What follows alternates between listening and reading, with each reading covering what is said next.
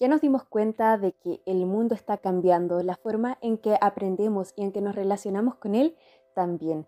Hoy tengo una invitada muy especial que ha implementado junto a una compañera de ella, junto a otros profesores también, un cambio que está estimulando a nuestros niños al autoconocimiento, que los está estimulando también a reconocerse en el otro, a relacionarse con el mundo desde el amor, desde la espiritualidad. Quiero darle la bienvenida a Jackie. Hola Jackie, ¿cómo estás? Hola Lemo, ¿cómo estás tú? Gracias por invitarme a este lindo momento para poder compartir una experiencia de vida.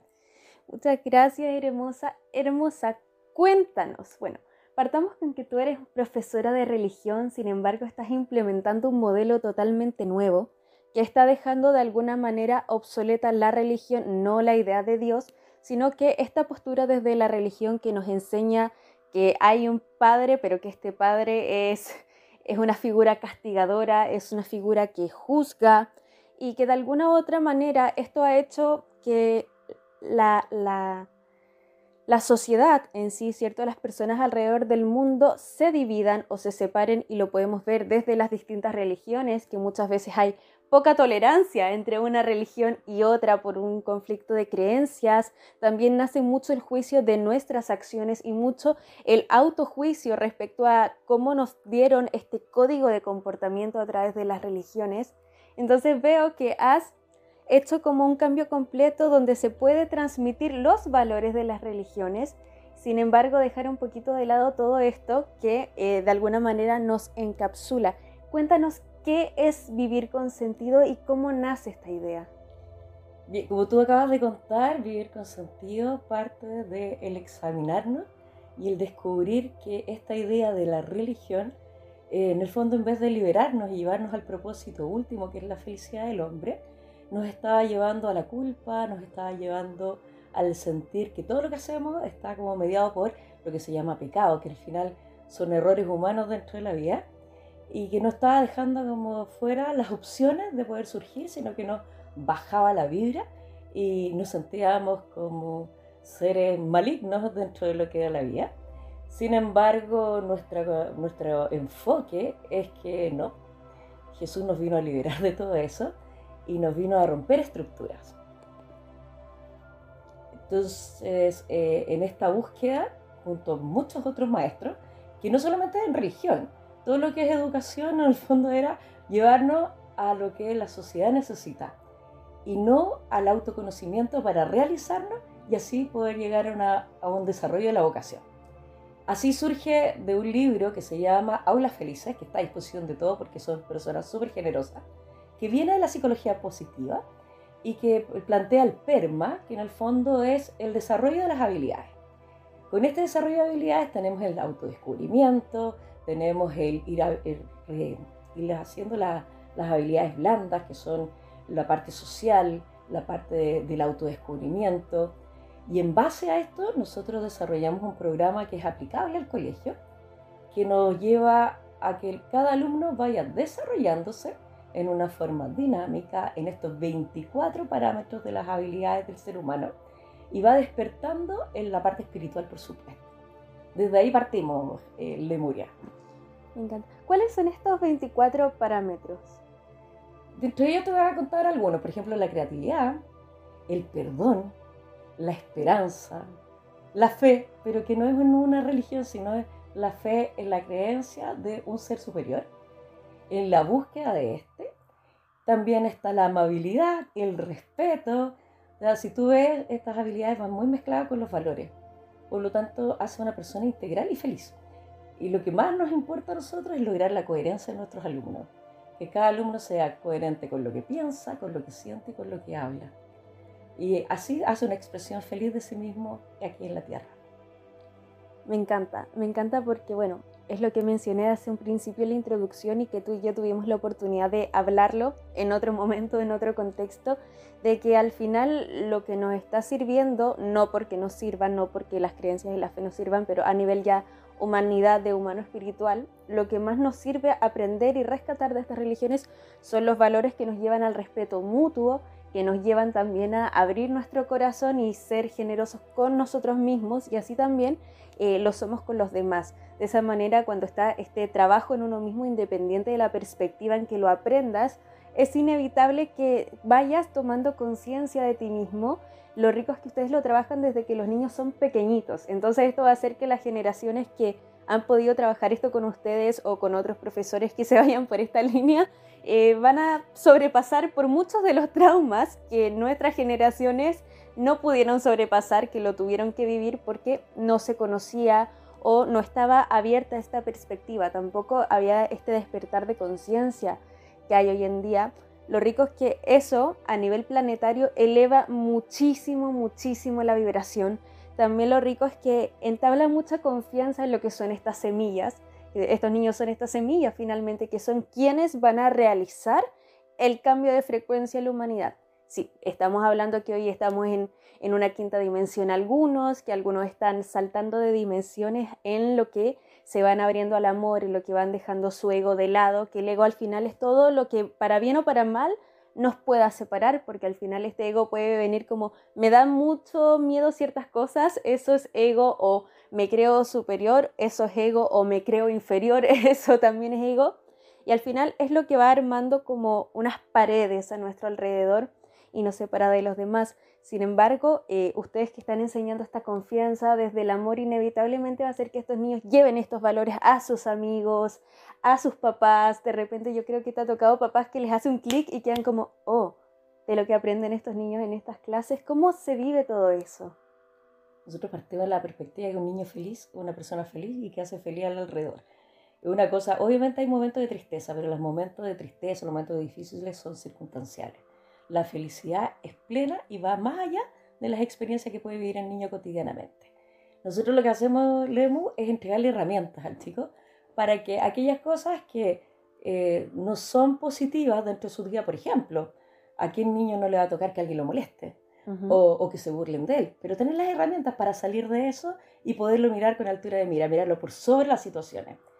Tenemos miles de casos, de verdad, desde papás que nos han dicho, oye, pero gracias por lo que, está pasando con mi hijo. Eh, chiquititos que, por ejemplo, a final de año me decían, mis gracias, yo nunca había podido hablar de esto en público. Eh, qué lindo el reconocimiento que me dieron mis compañeros, porque es la experiencia y a esto también, obviamente, en la medida que cada uno de los niños pueda, los exponemos a hablar en público, a hablar fuerte, que, su voz se escuche. Desde el más chiquitito, de primero básico hasta cuarto medio, porque este es transversal a toda la educación, tú vas viendo que el desarrollo, de repente el defender una idea, y no son cosas demasiado complicadas. De repente le decimos a los niños, bien, defiende tu dibujo animado favorito. ¿Qué le dirías a tus compañeros? Y, y, me tocó una experiencia de un chico que se puso a llorar porque decía, todos se van a reír de mí, aún así lo hizo. Eh, porque a mí me gustan los Pokémon cuando todavía no están tan de moda. Y él decía, oye amor, pero ya, pero no lo hagas si no quieres. No me hice quiero hacerlo.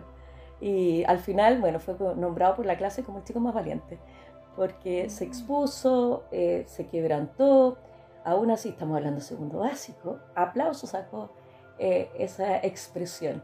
Y ese chico quedó eternamente agradecido y obviamente que le cambió la vida. O sea, de ahí en adelante nunca más lo vamos a parar con respecto a expresar lo que siente de forma respetuosa, amorosa y obviamente condescendiente consigo mismo. O sea, yo quiero hacerlo, lo voy a hacer, lo voy a lograr.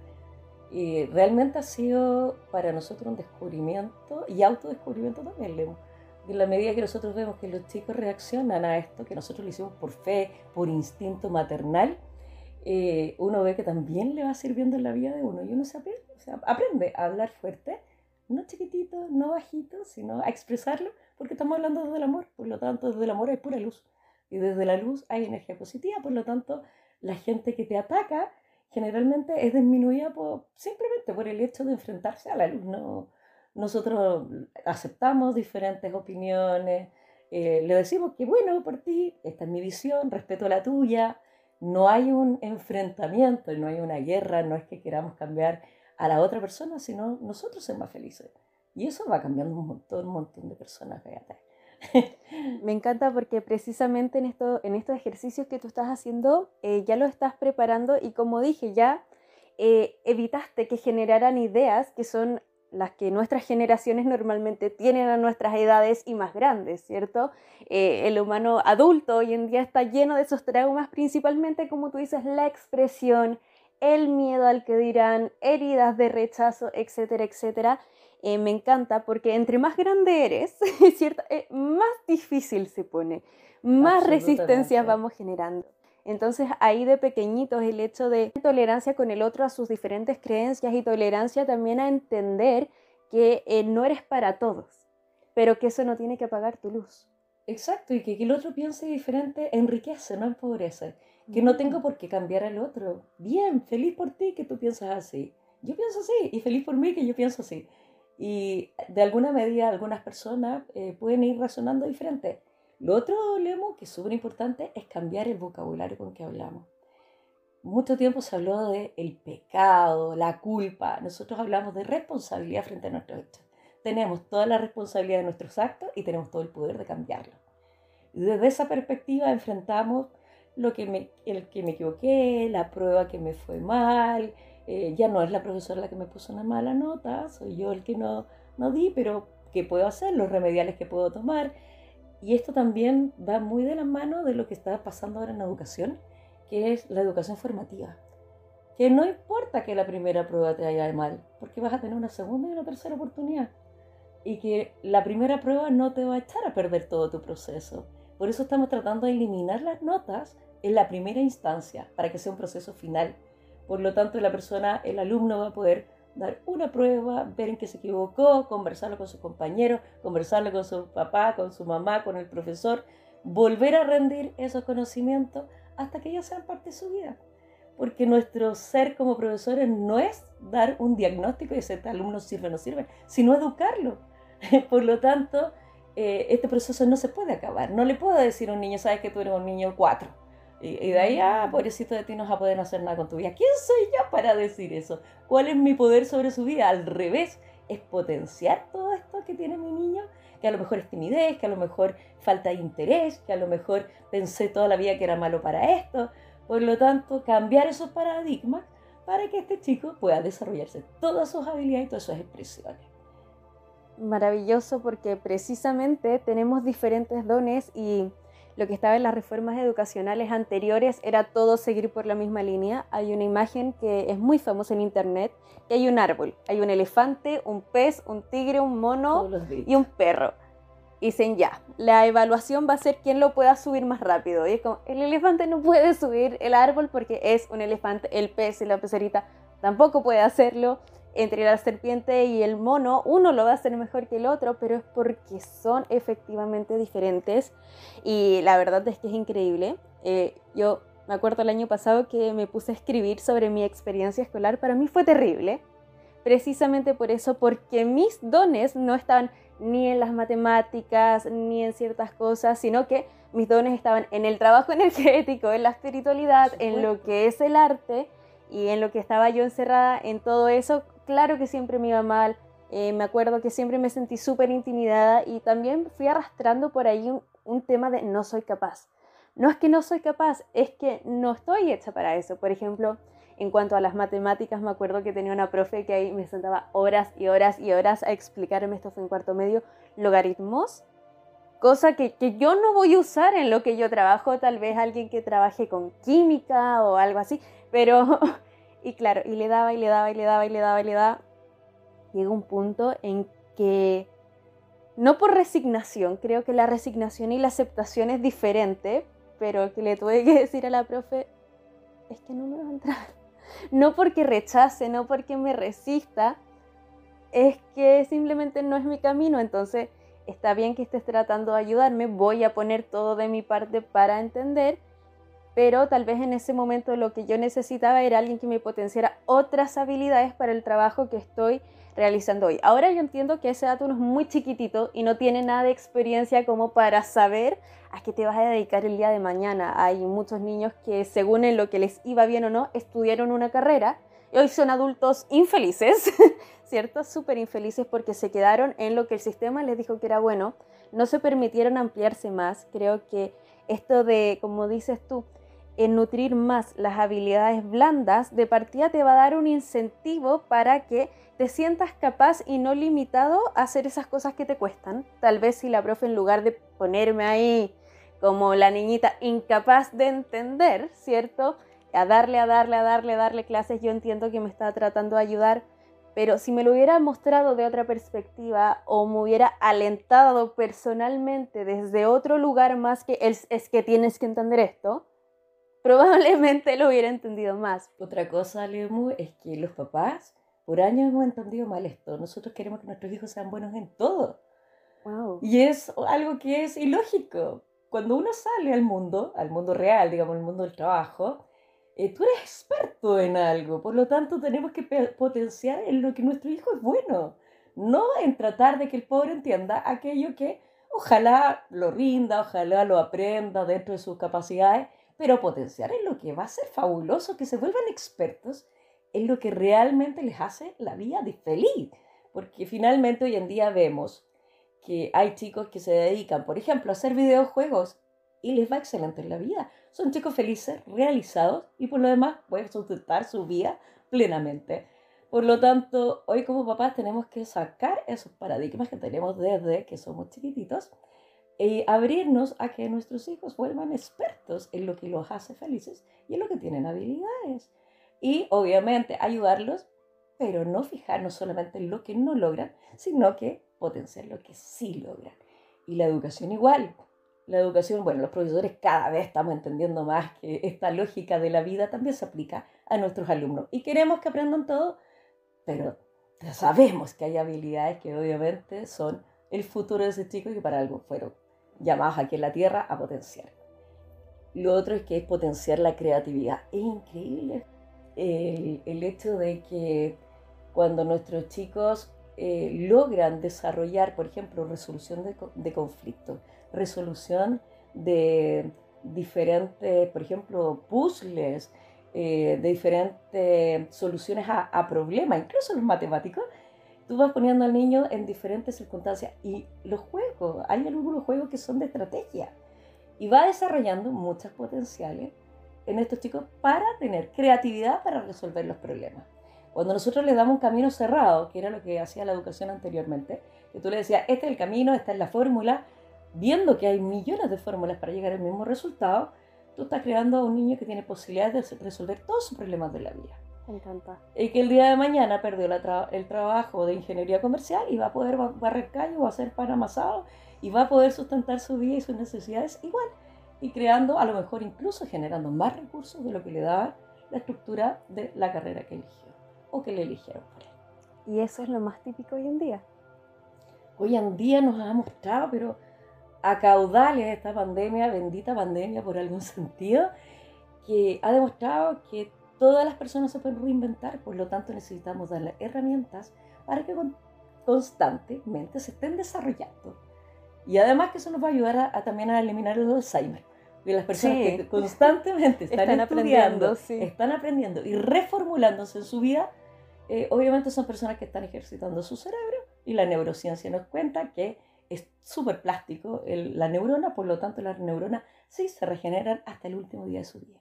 Exactamente, y así como se regeneran, también se crean nuevas estructuras a través de la glía y eso es a través de potenciar la misma creatividad en distintos aspectos. Eh, Yaquita, ¿cómo fue eh, tu experiencia cuando tú estabas en este sistema educacional como estudiante? Eh, porque creo que igual muchas de esas cosas hicieron el clic para que tomaran este rumbo en, en esta nueva reforma que están aplicando ustedes. Yo te diría que si a mí me dicen, te devolvemos a los 15, yo no quiero, gracias. No. No, gracias.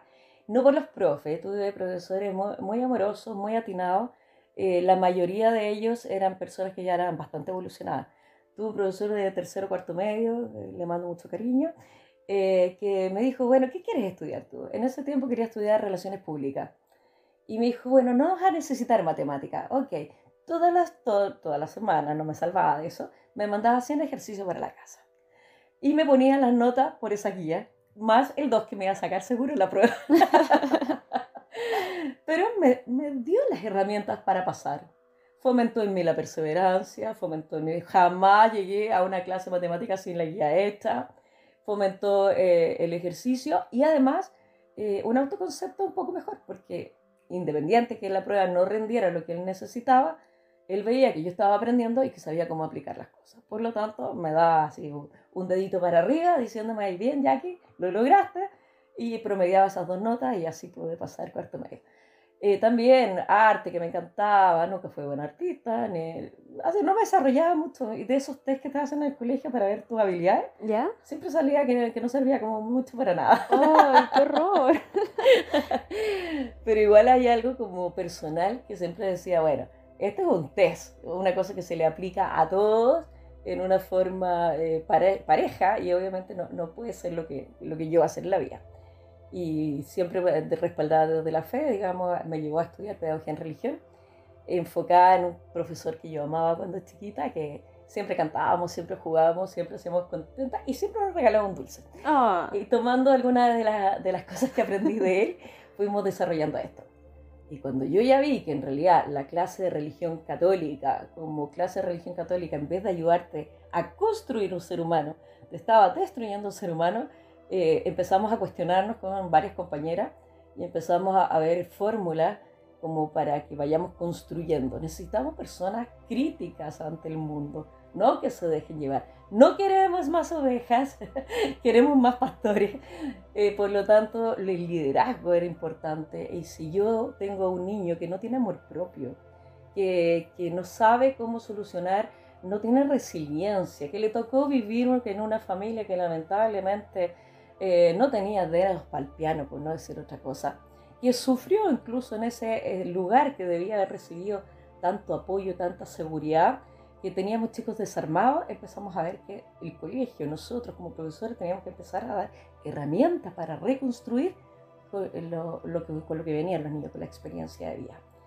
Y empezamos a hacer cambios desde, yo te digo, Creo que yo hice dos años la religión católica como lo, lo, planteaba en ese tiempo. Gracias a Dios la vicaría también está cambiando. La vicaría de la educación y nunca más. Yo dije, no, esto, vamos, no, no se puede. Yo quiero que el niño piense, yo quiero que me cuestione. No quiero un adolescente que, que se trague todo lo que yo le diga, ¿no? Yo quiero que él relacione, responda, cuestione y busque e indague y que saque sus propias conclusiones. Yo creo que, que la idea de Jesús tampoco fue sean eh, ovejitas ahí que vayan al matadero sin cuestionar la vida. De hecho, Jesús era un gran cuestionador. Sí. De su época, era una persona revolucionaria, por eso también la suerte que corrió, ¿verdad? Eh, entonces, cuando nos quedamos en lo que el colegio o la clase de religión era en un principio, coarta, mata, deteriora, humilla, de verdad va en contra de todo el plan divino entonces el plan celestial. Entonces, en base a eso, fuimos creando diferencias hasta encontrarnos con este maravilloso libro. Y ya te lo decía al principio, Aula Felices, se lo recomiendo porque no es para la clase misma, es para el desarrollo de habilidades de todo. Tú como papá de, diferentes edades, nosotros lo modificamos y seguimos un plan que se llama Vida Sentido, que se aplica en uno de los colegios de Santiago de Chile. Tengo varias preguntas que hacerte. Bueno, la primera, qué hermoso lo que rescatas precisamente porque la tarea de Dios fue venir a, incrustar una semilla de empoderamiento desde el espíritu y que al final la religión mundial es el amor y que el amor parte por uno. Cuando uno está bien, inevitablemente va regando ese amorcito y lo va sembrando en otras personas y precisamente muchas, no quiero decir que todas, y nada en contra de las religiones, yo soy full creyente en Dios, de hecho he tenido la oportunidad de canalizar directamente a Jesús y fue algo que no voy a olvidar jamás en la vida. Eh, también tengo la fortuna de poder estar trabajando en este minuto a través de canalizaciones con maestros y todo esto. Y, claro, el mismo Jesús dice, pucha, la mayoría de las cosas que, aparecen que supuestamente dije yo, no las dije o no era eso a lo que me refería, sino que Él precisamente era una persona que venía a meter en la gente el cuestionamiento, la filosofía, ¿cierto? Aprendan a pensar por ustedes mismos. Miren, yo hago esto, pero eh, me gusta mucho un versículo, creo que de la Biblia, que dice que había una multitud y que una mujer le agarra la, túnica y, mágicamente se sana. Y fue como, oh, me sané porque lo toqué. Y él dice, no, te sanaste porque tú pusiste en tu cabeza que si me tocabas te ibas a sanar. Y en el fondo es un, tipo de metafísica, pero todo nos lleva a lo mismo, como al poder interior, ¿no? Que... El poder de la fe. Lo que pasa es que la gente vincula la fe con una serie de experiencias que son ritos. Y la verdad es que la fe no, la fe es el poder que tú eres tan parte de Dios como Dios mismo. Tú eres co-creador con Dios, por lo tanto, lo que tú vayas creando en tu mente y verbalizando, por eso es tan importante la neurolingüística, tan importante la neurociencia, eh, vas a crearlo por fe, porque Dios existe y porque tú eres parte de Él. Desde la Biblia siempre nos ha dicho, fuimos creados a imagen y semejanza, no significa un aspecto físico y animal, sino un e-, efecto co-creador de Dios. También somos creadores de la realidad que pensamos y que hacemos existir. Eh, cuando tú la explicas así, parece que fuera muy alejada la religión, y la verdad que es la esencia de la religión. Pero nosotros tendemos un poco a, a aterrizarle un poco a lo más conocido para que los niños no se asusten y los papás tampoco. Pero lo que estamos haciendo es reprogramación neurolingüística, neurociencia, para cumplir el plan divino de Jesús, que es que todos seamos felices. O sea, no es irreal, sí puede pasar. A mí a veces me ha tocado, Lemu, que tengo compañeros que me dicen, ay, me ha ido tan bien que ya creo que algo malo me va a pasar. Ah. Es una programación, pero ¿por qué? De autosabotaje. Autosabotaje todo el rato y es como, y, lamentablemente atraen eso a su vida y algo les pasa. Yo soy una regalona de Dios, yo digo que todo lo bueno me va a pasar. Y no, y porque si me es diferente, no, no es el Dios que, que, me creó a mí, porque a mí me creó regaloncita, querendona, y no me tiene que pasar nada espantoso en la vida, porque yo aprendo de las experiencias de otros. Por lo tanto, encuentro que mi vida ha sido, dentro de todas las cosas, maravillosa. Tengo hijos exquisitos, que se están desarrollando, se equivocan, se levantan, se vuelven a crear. Yo misma me creo nuevamente cada vez que pasa algo en la vida que no es lo que quiero para mí, pero soy capaz de tomar esa resiliencia y seguir adelante. Y eso es lo que veo mucho de, mis niños cuando ya empezamos, por ejemplo, en primero básico, olvídate, cuando ya estamos en tercero, cuarto básico, son niños distintos. Hay un, algo en su mentalidad que ya no lo frena al infinito y más allá. Co-creadores de su propia realidad, maravilloso. Me encanta, y, estos son los, nuevos niños, ¿no? Como esto, bueno, se habla mucho de la espiritualidad que, que puede ser, yo a veces encuentro que dentro del mundo de la espiritualidad hay mucha caricatura, que dicen como no, que los niños índigos, los niños arcoíris, ta, ta, ta, ta, En realidad eh, no es tanto que estos sean como una selección de niños especiales seleccionados por eh, cápsulas in vitro en una nave espacial, ¿no? Eh, sino que también eh, toda la humanidad, toda la parte que ha hecho este trabajo de limpiarse, de reprogramar sus creencias, que es muy importante, ¿no? Aquí voy a hacer un entre paréntesis, luego retomo el tema de, esto, de estos niños, ¿no? Que al final esa es la autorresponsabilidad y es entender que eh, somos hijos, como somos parte de Dios, somos la divinidad, por ende tenemos por el derecho de existir conectarnos a esta inteligencia divina e ir cambiando. Al final, eh, no es que sea tan difícil cambiar, lo que pasa es que somos muy tercos y es una realidad que desde muy pequeñitos nos han enseñado una forma específica de pensar y a través de nuestras vivencias, de nuestros traumas, de los impactos emocionales que hemos tenido ya una generación más grande, eh, gracias a la divinidad y gracias a la humanidad también, a todas estas personas que están haciendo el trabajo de, de sanarse, de cambiar esto no solamente te afecta a ti a nivel individual, sino que a través de los campos mórficos afecta a todos, porque cada uno pone un granito de arena en esta gran conciencia, ¿cierto? Eh, es aplicar el Dios yo soy. Entonces, a lo mejor al principio cuesta precisamente por nuestras creencias, porque creemos que no tenemos el control, o viceversa, queremos tomar el control con demasiada ansiedad, ¿cierto? Eh, pero al irnos relajando vamos integrando y nos vamos dando cuenta de que es un trabajo al que te tienes que comprometer, obviamente, porque eh, ya nosotros tenemos también, a medida que creces, cosas muy instauradas y a lo mejor toma tiempo cambiarlas. Igual les explico a mis consultantes que eso cuesta a veces, pero no es un tema interior de que tú no tengas voluntad o fe, sino que ya es un tema que va muy a la neurociencia, que es cómo tu cuerpo se hizo adicto a una emoción o a una forma de pensar porque así secretas es ciertas cositas que te hacen sentir de una forma y es lo que tú crees que como que te identifica, ¿no? Ya, eso, esa es la, es el cuadro de incomodidad que, que es como lo más difícil de pasar, ¿cierto? Y después ya te vas como en un resbalín. Exactamente, tú, lo que tú estás diciendo, por ejemplo, aplicado a lo que es la, la, religión, específicamente la religión católica, que es la que más conozco, sé que hay otras muy, mucho peores incluso, es que crean a la gente con un sentimiento de que la felicidad eh, se tiene que tener en, la otra vida, no en esta. Sí.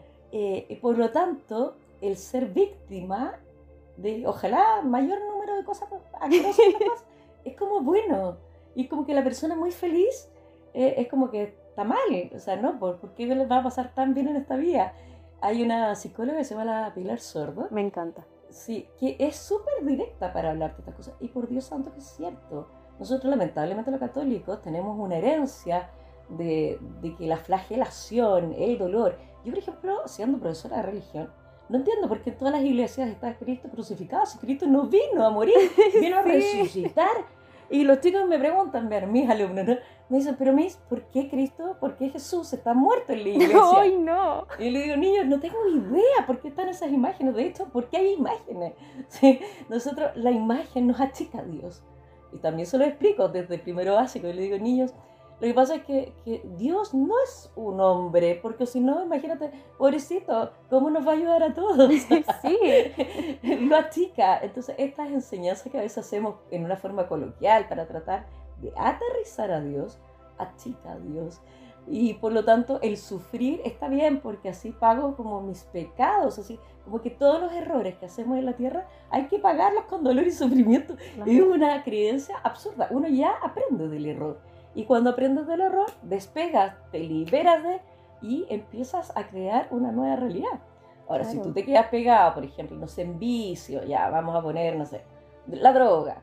Si yo caí en la droga, bien, pero no, de ahí no me levanto, va a ser un karma que va a tener toda mi vida, obvio. Entonces yo la tengo que pasar mal porque soy drogadicto, no merezco esto, y ahí viene el no merecimiento, porque soy drogadicto. ¿Y qué va a salir de ahí? ¿Soy, soy culpable de esto? No, eres responsable. Tú tomaste una mala decisión, ahora eres responsable de salir de eso para crear tu nueva realidad y puedes ser perfectamente feliz porque aquí a nadie vino a sufrir. Esto es lo que le pasa. Jesús murió, me decían el otro día, ya esto de la Semana Santa, ¿no? ¿Por qué Jesús tenía que morir? O sea, Jesús tenía que morir porque no es de este mundo, no, no somos de esta realidad. Ahora, la forma en que murió era porque en esa época eran. Era cavernícola. Eran crueles a, sí. no, no morir. O sea, la vibración era tan baja en el mundo, en el planeta, porque de eso vino él, a elevar la vibración, que obviamente eh, fue lo que le tocó, pero podría haber sido un paro cardíaco, haberse caído en un edificio, o sea, de morir de viejo, porque en el fondo él tenía que, que, o sea, morir, porque en el fondo nadie, ningún animal, o sea, no vamos a ir al cielo a encontrarnos así, de carne y hueso, yendo al baño, con todas esas cosas biológicas, ¿no? No. Entonces, eh, le digo, no, si Él vino a resucitar, vino a esta otra vida, a instaurar esta conexión que tenemos con la vida después de, después de esta existencia. Aquí venimos a aprender, venimos a desarrollarnos y a desapegarnos. Wow, eso es otro tema, ¿no? Desapegarnos de, de las cosas, pero disfrutándolas. No es desapegándonos eh, teniéndole asco a la felicidad, teniéndole asco a, al, al, tener cosas. Oh, es otra cosa. Mucha gente piensa que la riqueza es como casi una maldición porque después, ah, todos pecadores los que tienen cosas. ¿Y cómo vas a ayudar a los demás si tú no tienes? Exactamente. en el fondo, Dios es abundancia, Dios es riqueza, por lo tanto, nosotros estamos llamados a vivir en la abundancia, en la riqueza, en la felicidad. ¿Cómo encontramos ese camino? Bueno, nosotros desarrollándonos y evolucionando. ¿Cómo lo podemos hacer? Conozcan Aula Felices, conozcan el desarrollo de las habilidades, conozcan el PERMA, psicología positiva, algunos me dirán, bueno, hay cosas en la vida, sí, pero cuando a ti te toca vivir con la fea, bailar con la fea, es un ratito. Bien, tu duelo, vívelo, llora, eh, enfurécete, pero ahí y después, ¿qué haces tú con eso? Depende de ti. Exacto. O te quedas en eso para siempre, o aprendes algo de eso y evolucionas, sales de eso. Así que nosotros estábamos en eso, fijándonos que los chicos aprendan mucho la resiliencia no podemos, ninguna mamá puede evitar que sus hijos sufran cosas tristes en la vida. pero sí le podemos enseñar a tener herramientas para salir de eso. Experiencias traumáticas, sí, pero si tú tienes herramientas para salir de esa experiencia traumática, va a ser un momento en tu vida, pero no va a ser tu vida. Y de ahí vamos a la felicidad, a la alegría. Y hay gente que, uno ve, que uno reconoce su historia de vida y que obviamente tú decís, ¡Ah! yo no sé qué hubiese hecho si me pasara a mí. Han perdido hijos, han perdido pareja, y sin embargo han tomado la valentía para seguir con su vida y una vida feliz y buena. No una, feliz, una vida amargada, triste, y mírenme, pobrecitos, de lo que me pasó y de lo que viví, sino feliz, contenta, gracias Señor por esta vida que estoy viviendo.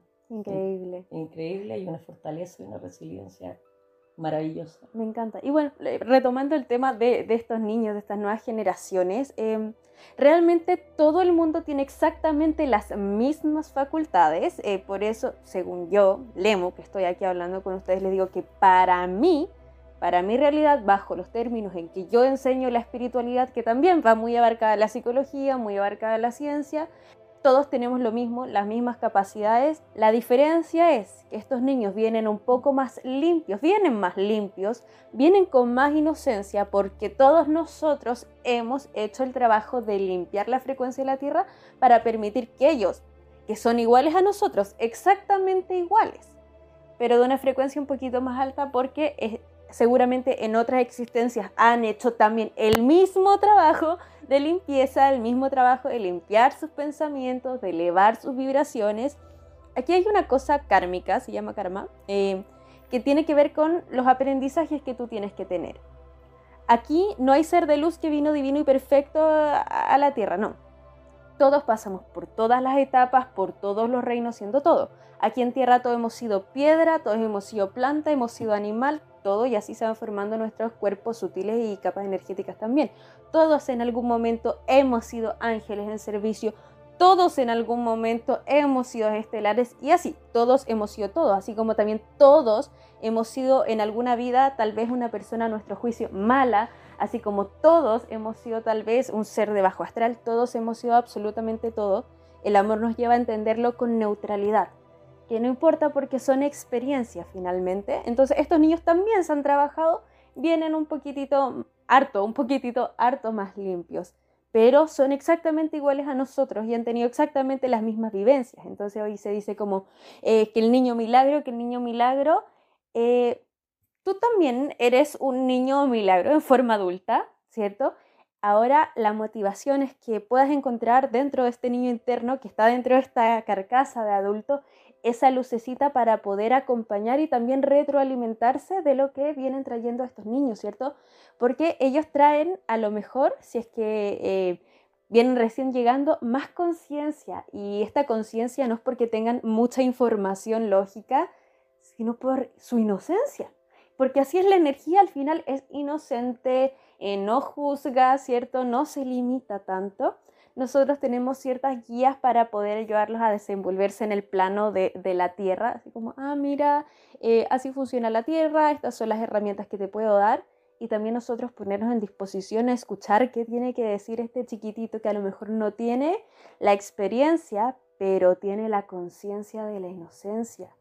Y eso es súper importante. Y aquí está, eh, para mamitas que puedan estar escuchando este podcast, ¿Qué herramientas rescatas que crees que se pueden aplicar en casa? Porque si hay algo que está claro, estamos grabando esto justo en el Día de la Madre, es que eh, nadie le enseña a nadie a ser papás.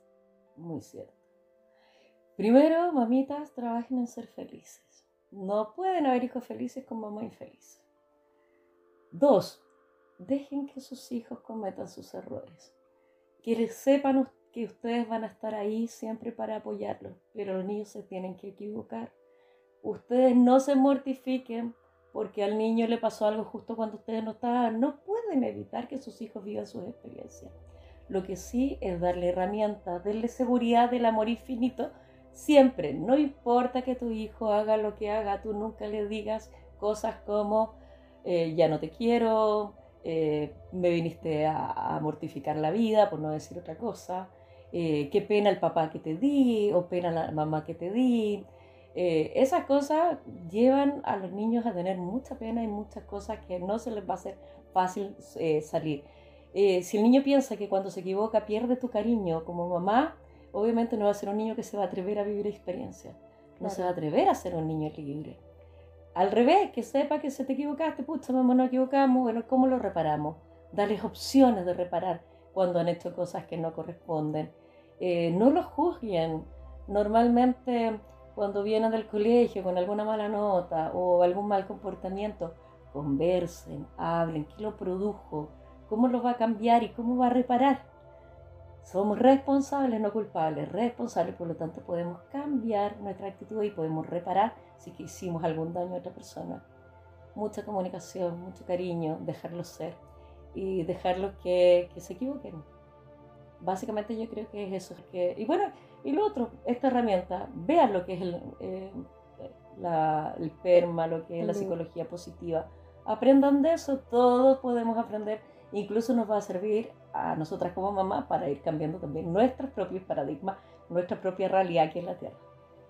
Me encanta. El otro también decirles a sus hijos que están orgullosos y que los quieren. Eh, para mí ha sido heavy la cantidad de consultantes que he tenido que me han dicho mis papás nunca, o mi papá o mi mamá nunca me dijo que me amaba. Y eso es un trauma que, como dices tú, detiene la vida completa, o el hecho de haber expresado como decepción ¿cierto? Porque estamos colocando, como mencionamos anteriormente, expectativas irreales, porque son impuestas por un sistema que está obsoleto. Se use o no se use y está obsoleto porque la humanidad hoy en día no es la misma y, que esas cosas sí dejan niños heridos en, en formado adulto, ¿cierto? Y aquí está una pregunta más. Dentro de eh, lo que es este programa Vivir con Sentido, además de psicología positiva, de todo este tema de la neurociencia, ¿qué otras cosas aplican? Porque pienso en que tal vez, dando algunos tips, alguna mamá que esté escuchando puede sacar unas ideas como para hacer juegos lúdicos con sus niños o aplicarlo a la crianza. Ah, millones de cosas, Lemuria. De partida, por ejemplo, trabajar la, eh, la paciencia la paciencia, por ejemplo, creando cosas con manualidades. Nosotros lo trabajamos haciendo monitos de pompones, que uno se demora un kilo. No es fácil, pero tampoco es imposible para los niños. Y te estoy hablando desde primero básico. Crear los quitasueños, los, perdona, los atrapasueños, que son lanas, palitos. Eh, la pintura, por ejemplo, en Mindfulness, trabajar lo que es mandalas gigantes con colores trabajar todo lo que es el reciclaje, porque te va trabajando, mira, tú trabajas eso y te trabaja la paciencia, la perseverancia, la tolerancia. Ya no son cosas instantáneas, son cosas que puedes terminar ahora y seguir haciendo después. Hay millones de herramientas que están en YouTube. Yo le digo que nosotros como profesores somos, pero hinchas del YouTube. Buscamos muchas cosas que nos ayudan a acercarnos. La amabilidad crear tarjetitas de perdón, de gratitud a, la persona que nos ayuda en la casa, a la mamá, al papá, a la abuelita, a mi compañero de lado, eh, de pronto crear regalitos eh, que tienen una forma concreta, pero es para trabajar estas otras cosas que te dije. Sin embargo, al darle un regalo a otra persona, esto por mí, para expresarle cariño, para expresarle gratitud, trabaja en mí el agradecimiento y trabaja en el otro el aceptar el que yo soy eh, merecedor de cariño, de amor, de recibir. También, por ejemplo, hagan con sus hijos los ejercicios de respiración, cuéntenle cómo pueden respirar para quitar la rabia cuando hay mucho dentro. Mindfulness, no estoy hablando de, estoy hablando de cosas que están en las plataformas ahí, al alcance de cada uno, es solamente ir, dirigirse y extraer. Requiere un poco de tiempo y voluntad, nada más. Todo lo demás está ahí explicado paso a paso. Me encanta. Muchas gracias, Yayita, por este espacio. Me encantó la conversación, los distintos matices que tuvo esta conversación. ¿Algo más que quieras agregar? ¿Algo más que quisieras decir antes de cerrar?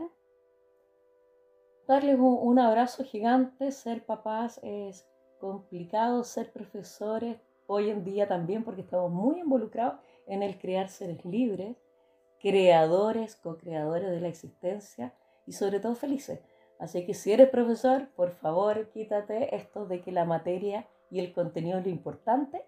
Lo importante es el ser, lo importante es ayudarlos a vivir experiencias, a co-crear su propia felicidad y para eso tenemos que desarrollar habilidades.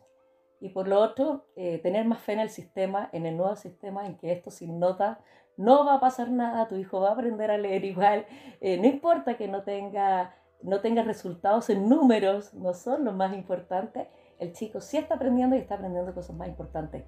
Crean en sus profesores, entreguen la formación a los colegios con tranquilidad, apoyen el sistema educativo nuevo por lo menos y, no sean en contra, en contra del sistema, no ataquen a los profesores, no estamos en contra de, los de los papás y las mamás, al final estamos todos ayudando a crear seres humanos más felices y más confiados. Eso sería mi petición aquí a tu público. Me encanta, muchas gracias hermosa. Ya, le Lemuria, un besito. Gracias, chao.